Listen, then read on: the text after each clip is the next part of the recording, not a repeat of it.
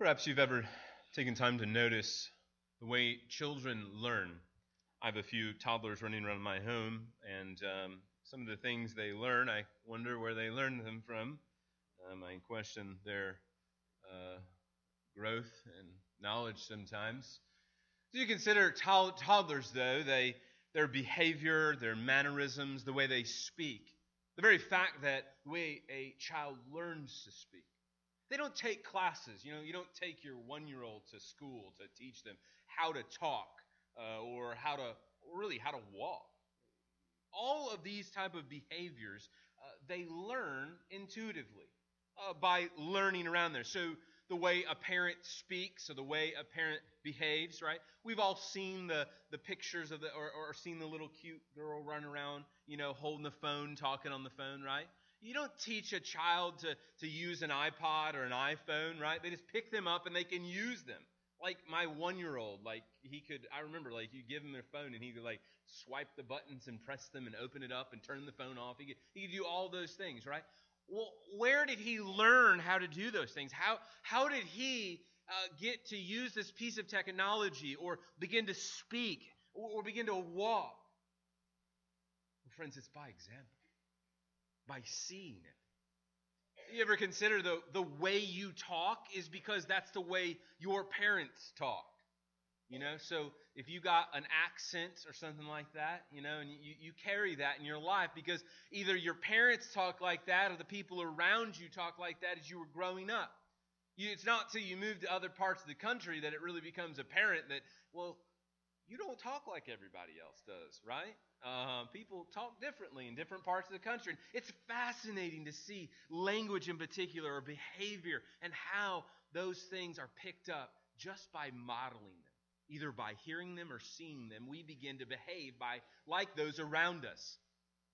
Perhaps you're like that. You begin to pick up the mannerisms or the language of those that you work with, uh, the people that are you're around most. You begin to speak like them and think like them. Brothers and sisters, what's so fascinating is that the God of the universe, the one who threw the stars in the sky, the one who created the universe, he leveraged this reality, this truth about us as his creation. Right? He created us. And he created us to learn that way, to grow that way, and to develop that way. And he leaned into that and leveraged that in order to build his church.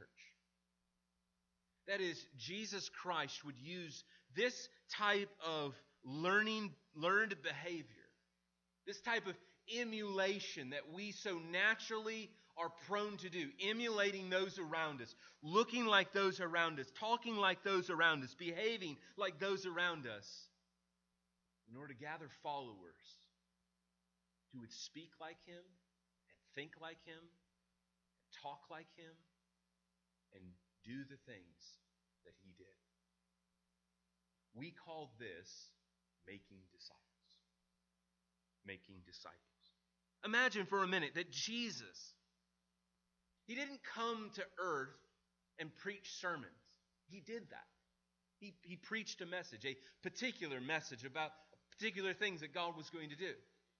Jesus didn't come and, and put on skits and plays.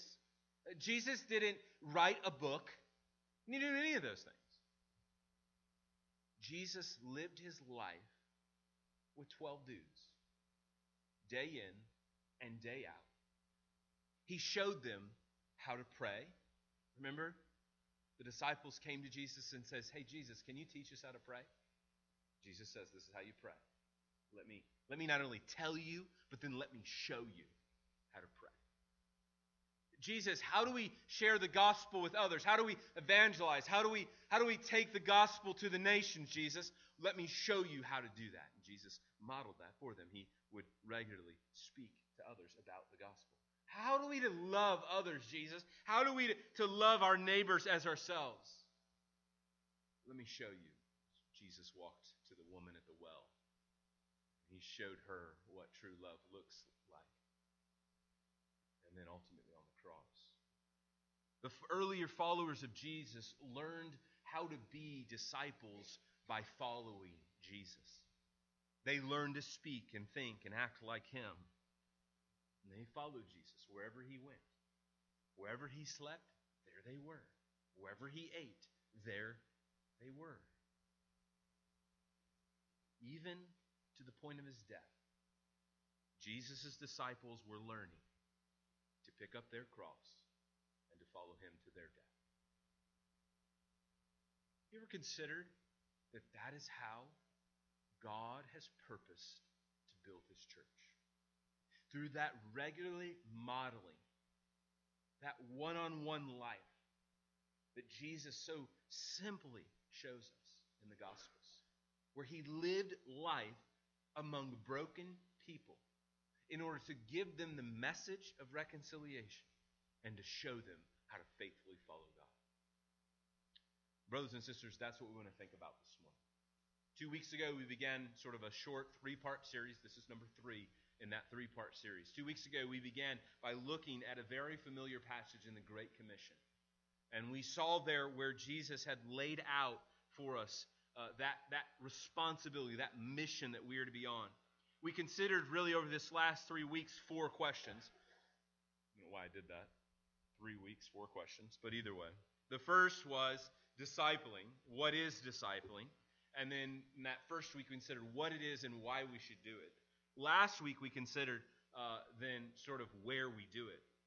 In asking that and answering the question, what is discipling? we considered that the invitation to follow Jesus is evangelism.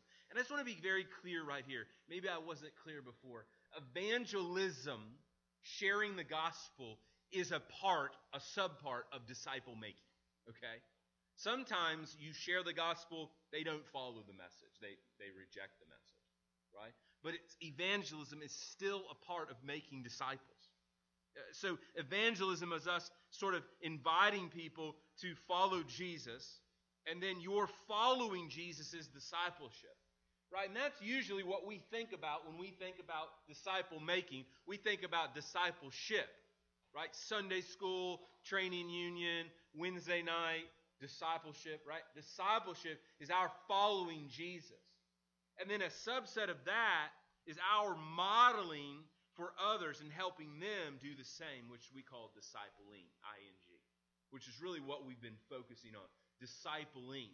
That is, inviting others to follow us as we follow Jesus.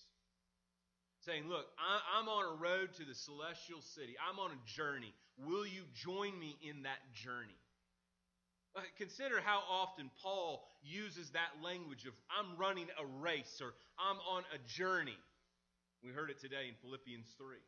It's because Paul was specifically doing something. He was going somewhere, but, but Paul was never going somewhere without somebody. Consider, even in a negative sense, John Mark, who, who was kind of a, a, a little bit of a problem for Paul, so Paul, Paul sent him home. Paul says, John Mark isn't obeying me, so therefore he needs to go home. Peter, you deal with it. Uh, and uh, John Mark got himself straightened up, and he, he got back connected with Paul again. But Paul never did anything without inviting others into a relationship and him showing them how to follow Jesus. And so we think of really two big ones in, in the New Testament Titus and Timothy.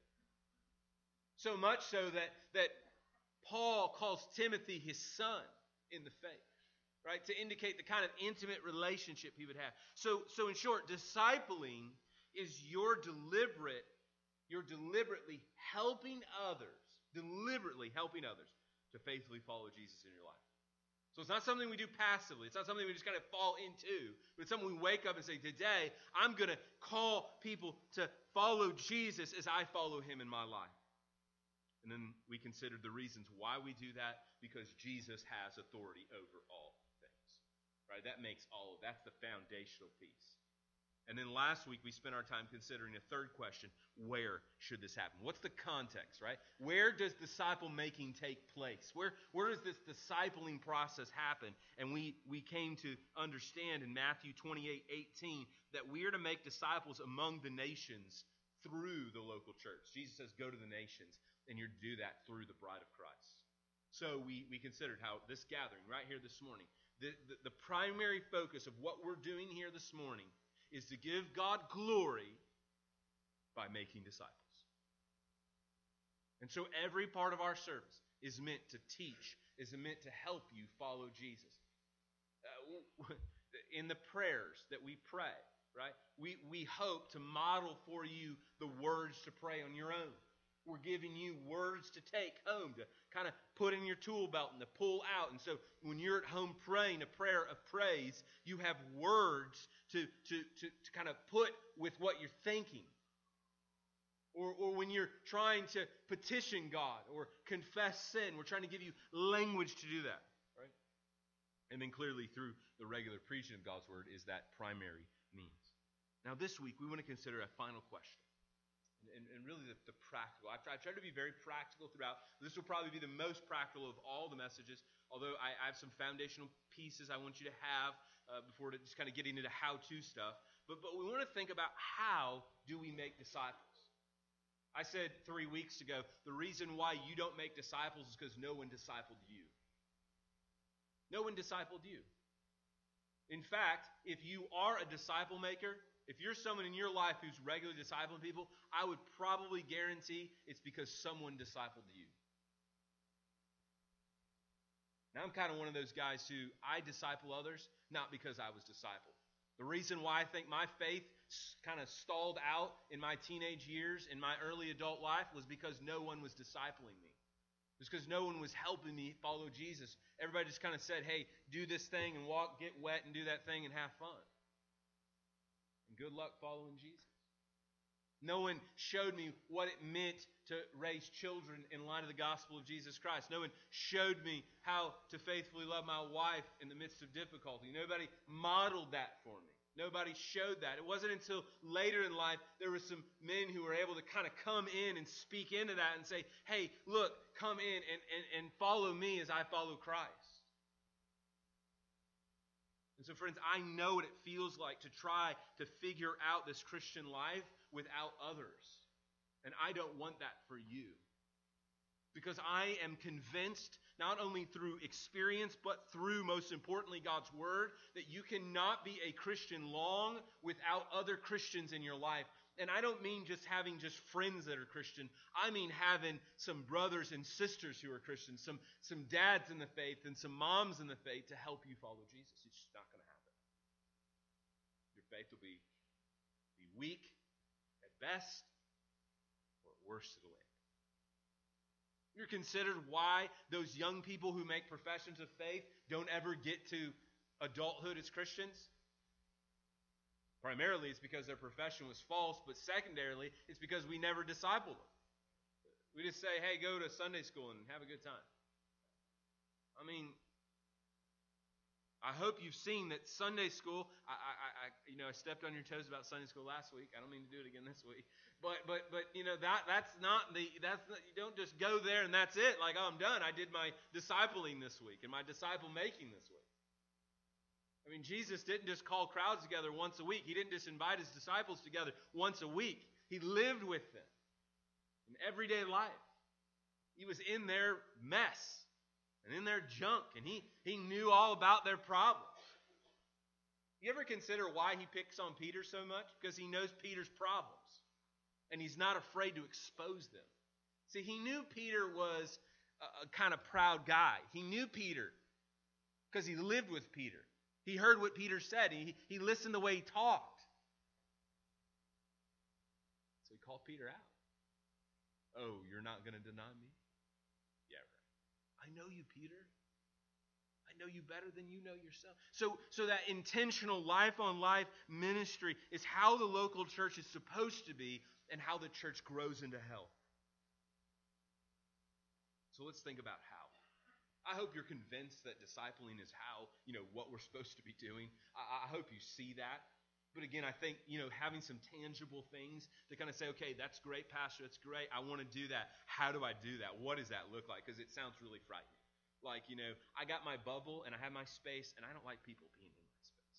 Well, friend, I'm with you, okay? I'm right there with you. I've got space too. You got to have boundaries in life, you know. Uh, I know sometimes people drive me crazy and, and, you know, just need some time alone right?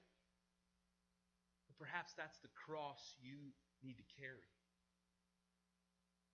Perhaps that's the cross you need to carry in your life where you say, you know what? Yeah, I, I get really emotionally and physically drained when I'm around other people, but you know what? I'm going to endure that for the sake of the gospel of Jesus Christ.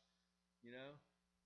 Perhaps you're one that doesn't invite anybody over to your house unless it's to the condition that the President of the United States could be at, right? You grew up that way. I grew up that way, right? You, you, you know, your house was always prepared for the president to come. That's how I grew up. That's how my children live because that's how I grew up, right?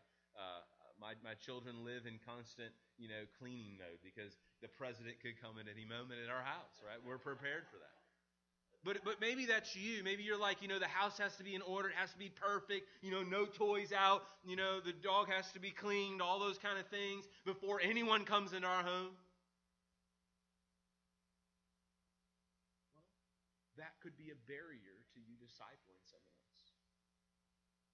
Or perhaps you think your life has to be perfect. Not only does your home have to be perfect, but your life has to be perfect. Oh, Pastor, you don't understand. Like, I'm a mess. I got problems. I'm a sinner. And, like, nobody needs to be following me because I'm a sinner. No, people need to be following exactly because you're a sinner. Listen to this.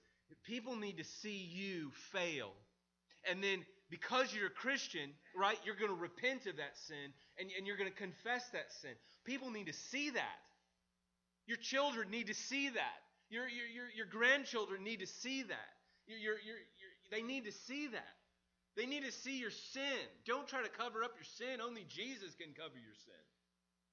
But see, when we actively live a life of humility before others, where we're free to be you know, kind of a mess case, you know, just kind of say like, hey, I'm a mess here and, and you know, I got a lot of problems. Or, I mean, do you not ever consider how helpful it would be for a young married couple to see you have a gospel-centered argument with your spouse? I mean, seriously. I mean, if you if you were married, you maybe you're a widow, or you had arguments with your spouse, right? I mean, everyone. But but there are Christian you know, husbands and wives who have arguments, and then there's the non-Christian ones, right? We're hoping ours are sanctified. Like, you know, we can have a good argument. At the end of the day, we still love each other. We're not like, you know, leaving. But you know how far that goes for a young couple or or a single mom or a single dad to see you loving your children or your grandchildren? Friends, this is so practical. It's not something we can go up in the fellowship hall, get three ring binders out and teach. You, I mean, you know, who who ever went to a parenting class to learn how to parent? Right? They're kind of funny, I know. If you've ever gone to one, they're hilarious. You don't learn to parent by going to some class. You learn to parent, you parent the way your parents parented you.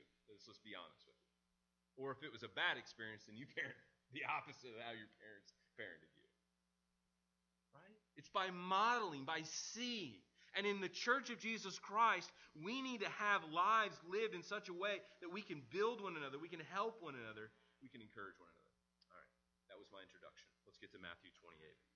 Matthew 28. It was a lot longer than what's on this piece of paper here. Matthew 28 in verse 18. Matthew 28 in verse 18. Page 835 in your Pew Bible. Um, I encourage you to turn there. We're going to read these short verses. And Jesus came and said to them, All authority in heaven and on earth has been given to them. Go therefore and make disciples of all nations, baptizing them in the name of the Father and of the Son and the Holy Spirit, teaching them to observe all that I have commanded you. And behold, I am with you always to the end of the age. Before Jesus ascended to heaven, he gave his disciples a mission that is to make disciples. It was clear. They had a great commission and the great commandment. The great commandment was to love their Lord uh, with all their heart, soul, and mind, and to love others. And they were, had a commission. That commission was to make disciples. And we've considered that. We've seen that mission is to make disciples. And what we understand here, I'm going to kind of hone in on uh, verses 19 and 20 today. I'm going to kind of hone in there on those three things.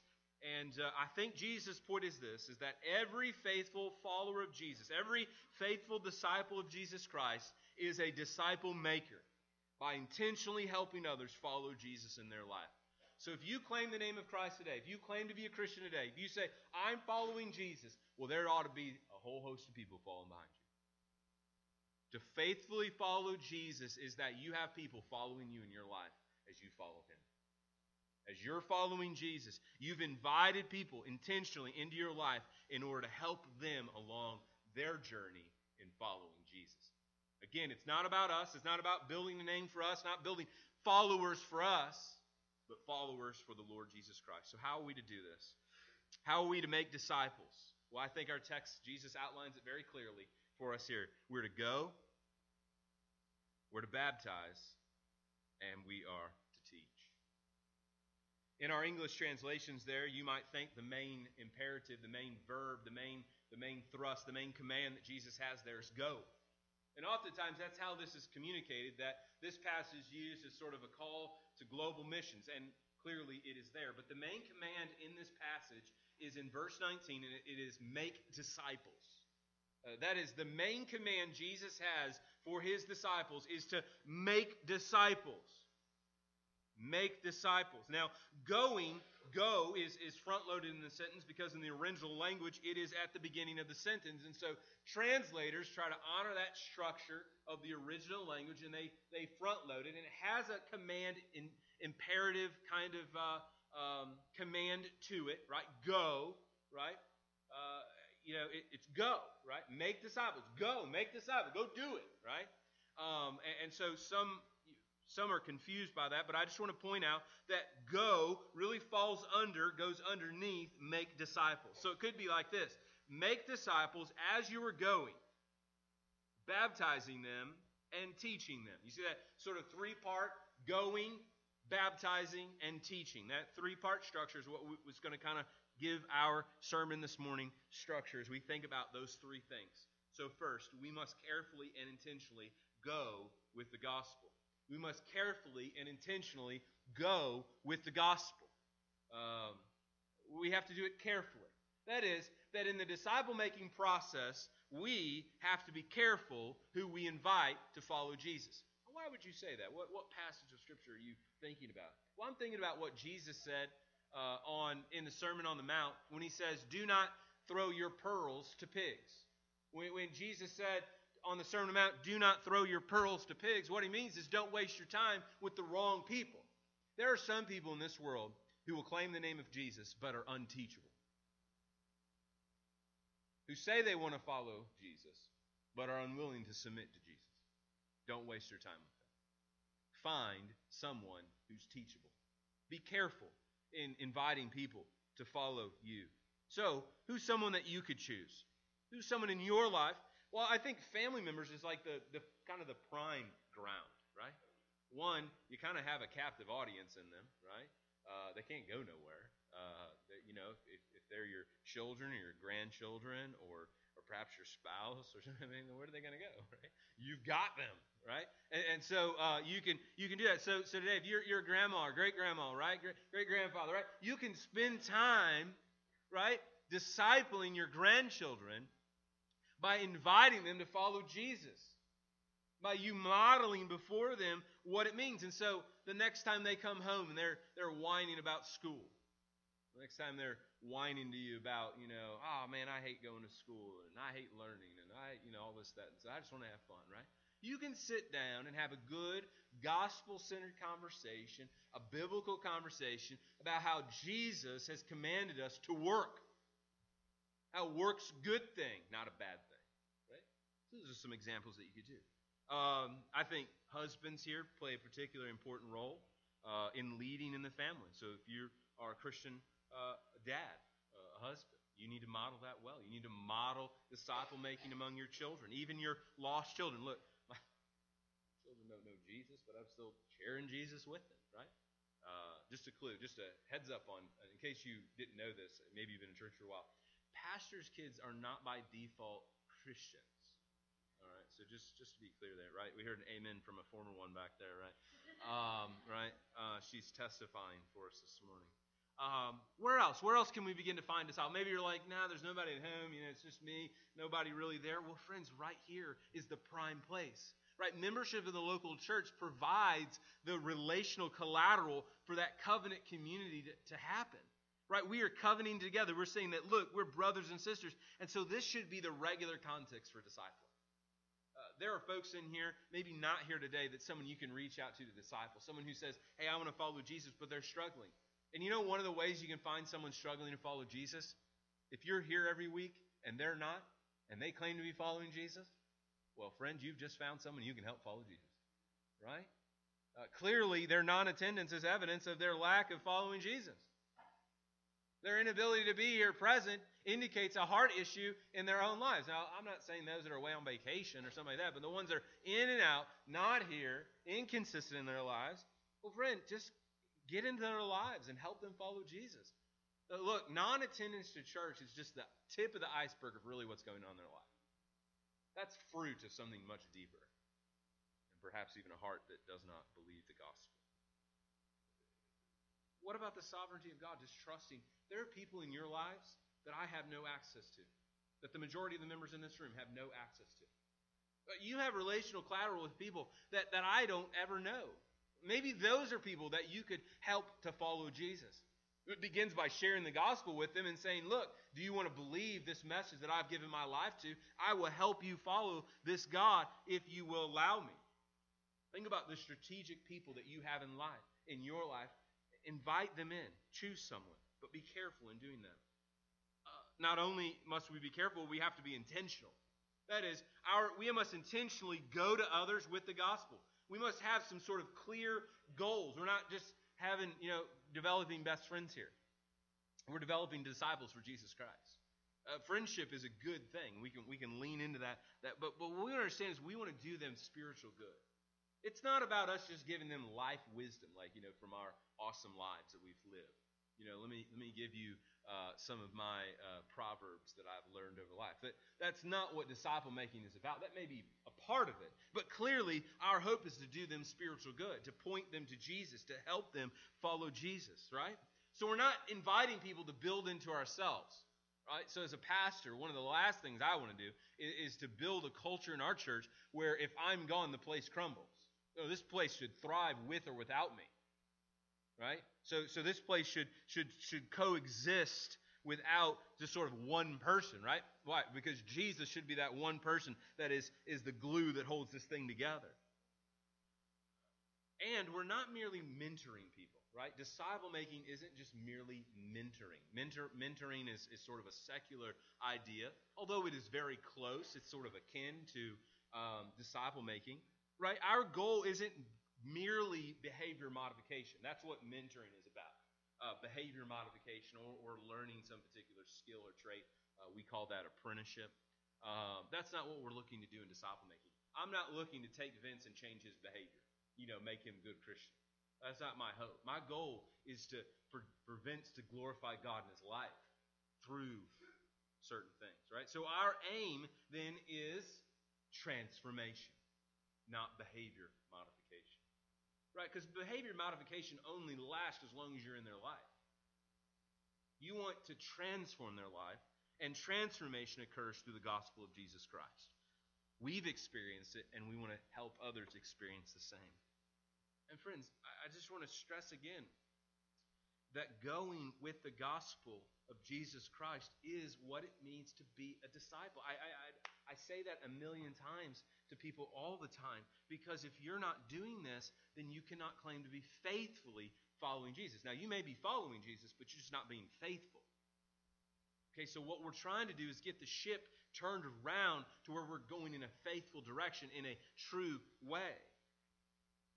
So consider what Paul tells Timothy in 1 Timothy. This is just a great classic verse. If you want to really see this, and we're going to look at Titus in a moment, if you really want to see what life on life ministry looks like, you go to 1 and 2 Timothy and you see it there. You see hours, you see months and years uh, uh, of, of Paul discipling Timothy fleshed out in those words. But, but here's what he says in 1 Timothy 4 Be diligent in these matters.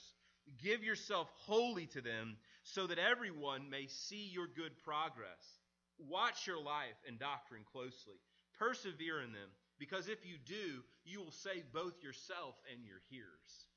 Paul is exhorting Timothy, a pastor of a local church, a pastor there in Ephesus, to be uh, one who lives a life of morally uh, praiseworthy, one who is growing in the gospel of grace, one whose life could be emulated. Because if he will emulate a honorable life, then he will save his hearers. And so in our lives, it's, a, it's sort of a call to live in holiness. Look, if you're going to make disciples, it's going to do one thing it's going to keep you accountable. May I just say one really quick note? Regardless of whether or not you think you're actively making disciples, friend, I want you to know you are making disciples. If people know you're following Jesus, you are telling them what Jesus is like every time you do something or say something or think something. Our lives reflect who Jesus is. Disciples will not be made if we are unwilling to take that message and to help and invite others into our lives. Let's look at the second thing Jesus gives to us. Jesus says, Go therefore and make disciples of all nations, baptizing them in the name of the Father and of the Son and of the Holy Spirit. We must constantly, or excuse me, consistently show the gospel message through baptism. Baptism is the display of the gospel in our lives. We want to lift high baptism in our congregations. Why? Because there's where we see repentance and faith. Right? Repentance and faith isn't something you do when you walk an aisle. Repentance and faith is something you do when you exemplify it in baptism. Baptism is the place where you declare Jesus is Lord. It is the place where if you do, you might die, as it was in the early church. That's where it was. And as you look at the book of Acts, you see that every time the disciples share the message of the gospel, every time they proclaim that message, very quickly behind that, what came? Baptism. Why? Because baptism was not something that saved. It's not something that, that, that cleanses us. So we don't believe in regenerate baptism. We don't believe that baptism saves you, that by going underwater you, you become regenerate. No, we believe regenerate people are baptized. Those who have professed faith in Christ are the ones who are baptized. Consider one example of Peter. He preaches that amazing sermon in Acts 2. I mean, people are weeping. It's so amazing. It's one of those when the Spirit of God descends on the place and the people cry out. Uh, when the people heard this, they were cut to the heart and said to Peter and to the other apostles, Brothers, what shall we do? What do we do? God's wrath has come upon us. What shall we do? Peter replied, Repent and be baptized. Repent and be baptized. Right? See, baptism flows out of a repentant life. One who has professed faith and turned from their sins and trusted in Him is one who is baptized. And so, this morning, if you claim to be a follower of Christ and have never been baptized, why do you continue to disobey Him? Why do you continue to disobey Him? Clearly, He says the disciples of Jesus Christ are baptized. Well, let's move on then to this final message as we are running out of time this morning. Thirdly, we must faithfully teach others how to obey the gospel. We must teach others how to obey the gospel. We want to understand that transformation comes through teaching and obedience. Right? The goal is transformation. Jesus says here, teach them to observe all that I have commanded you. Right? So we think, what are we supposed to teach? Jesus, what, what what's our message? What, what are we teaching? Jesus doesn't leave it up for our own invention. He says, teach them, notice what he says, to observe. Observe has sort of a twofold aspect to it, doesn't it? obedience, right? So, so obedience and observation of it. So they not only know it, but they do it. Right? So, so again, we're not just inviting people just to like do some things, like, hey, come in and you need to do some things. No, first and foremost, we want people to know something. Do you ever consider that most of our service is spent in the passive position? In the sense that you're not doing anything but thinking. Not that you're passive, but you're thinking. Right? You're not speaking. You're, you're being educated. You're being taught. You're learning something. The exhortation to read your Bible, the exhortation to sit down and to open your Bible and to read. What are you doing in that? You are learning about God. You are seeking to know Him. But I know the problem is, is that a lot of times we approach Bible intake, sermon listening, as some sort of means to gain head knowledge rather than heart transformation. Right? And so we often talk about the guy who knows the Bible but doesn't know the God of the Bible. What a tragic place that is. He knows everything. You could quote chapter and verse. I mean, just intelligence, smart, wise. But is a fool because he does not know God. This is where we fall short in our teach, teaching all we seek to do is is communicate, like data dump, just drop a bunch of junk on people. Oh, let me tell you about Jesus. We talk about Jesus like he is the joy kill of our lives. You know, you're going to lose some things. You can't do that anymore, and you got to stop that. You ever, you ever notice that when people evangelize, they always start with, you got to stop doing something? Well, friend, that is not the gospel of Jesus Christ. The gospel of Jesus Christ doesn't say, hey, clean yourself up and come to me. The gospel of Jesus Christ says, come to me, and I will clean you. And so we understand that when we impart knowledge, when we impart information, our goal is transformation. That's our aim, that's our goal. Uh, this morning, our desire in the sermon is for you not only to know God, but be known by Him and know Him all the more fully.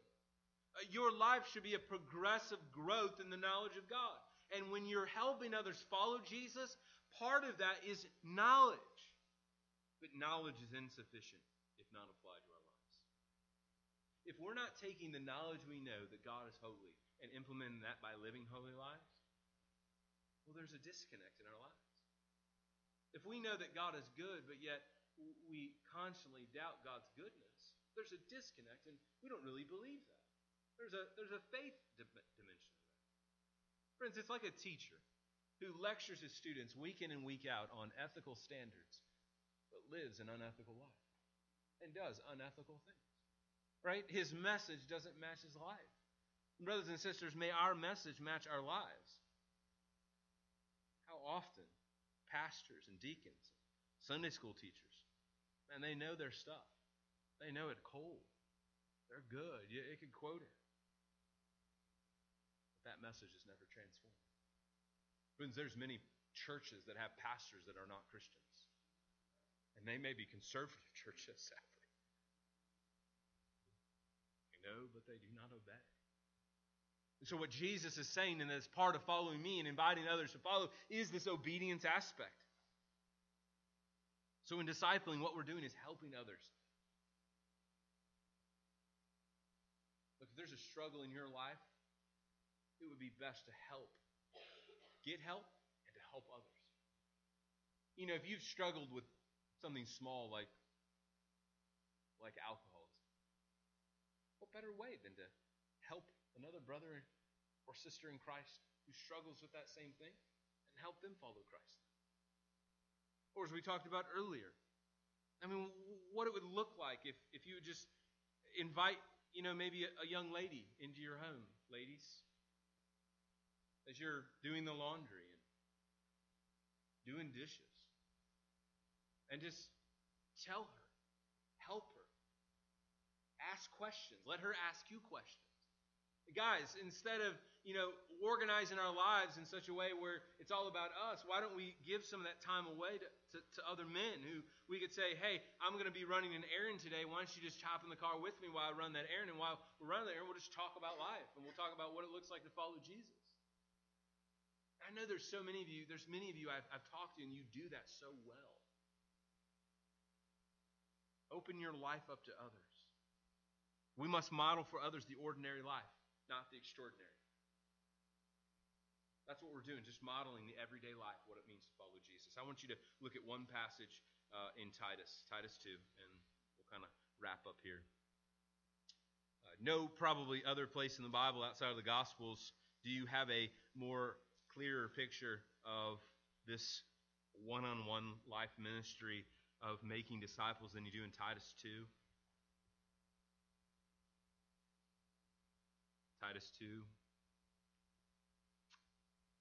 And much here to think about. We, we spent a Wednesday, uh, we spent 15 Wednesdays looking at chapter 2. Almost four months thinking about this. Titus 2 is really a picture of, of life on life discipling, what it means to disciple others. Notice here, Paul writes, But as for you, Titus, teach what accords with sound doctrine. So, notice here, teach. Uh, teach, he says. You're to teach, right? Just like Jesus said. Jesus says you're to teach them, right?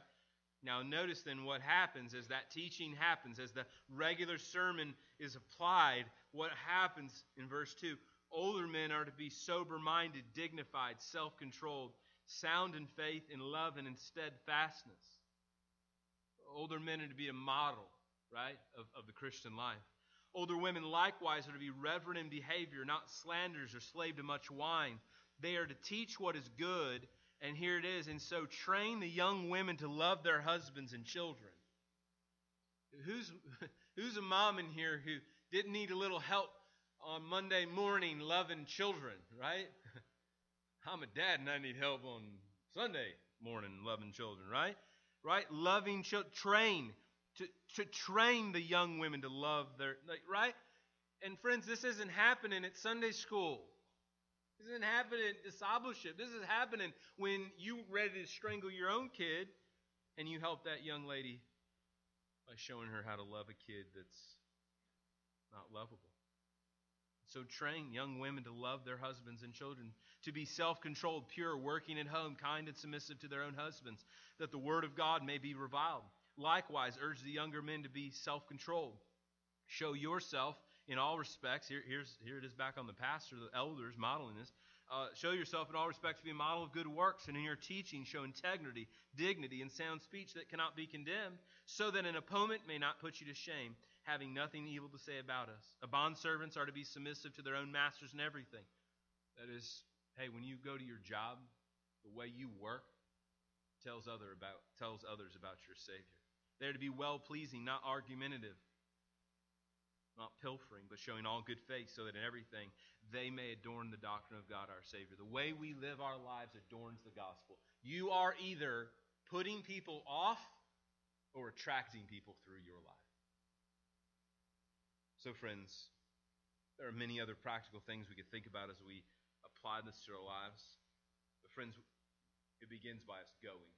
By, by saying, you know what, I want to do this. I want to learn how to do this. I, I want to be intentional in my life to make disciples. I want to deliberately find someone who I can just slowly, over a few weeks, that may look like you getting a book of the Bible, opening up to Colossians, and saying, hey, would you, would you want to meet with me weekly? Just read through Colossians together. Uh, we'll think about what it means and try to apply it to our lives. It may be mean you getting a Christian book. Uh, some of our men have been gathering once a month to go through a book on temptation. Friends, all I'm doing there is just opening a book with a group of men and helping them follow Jesus.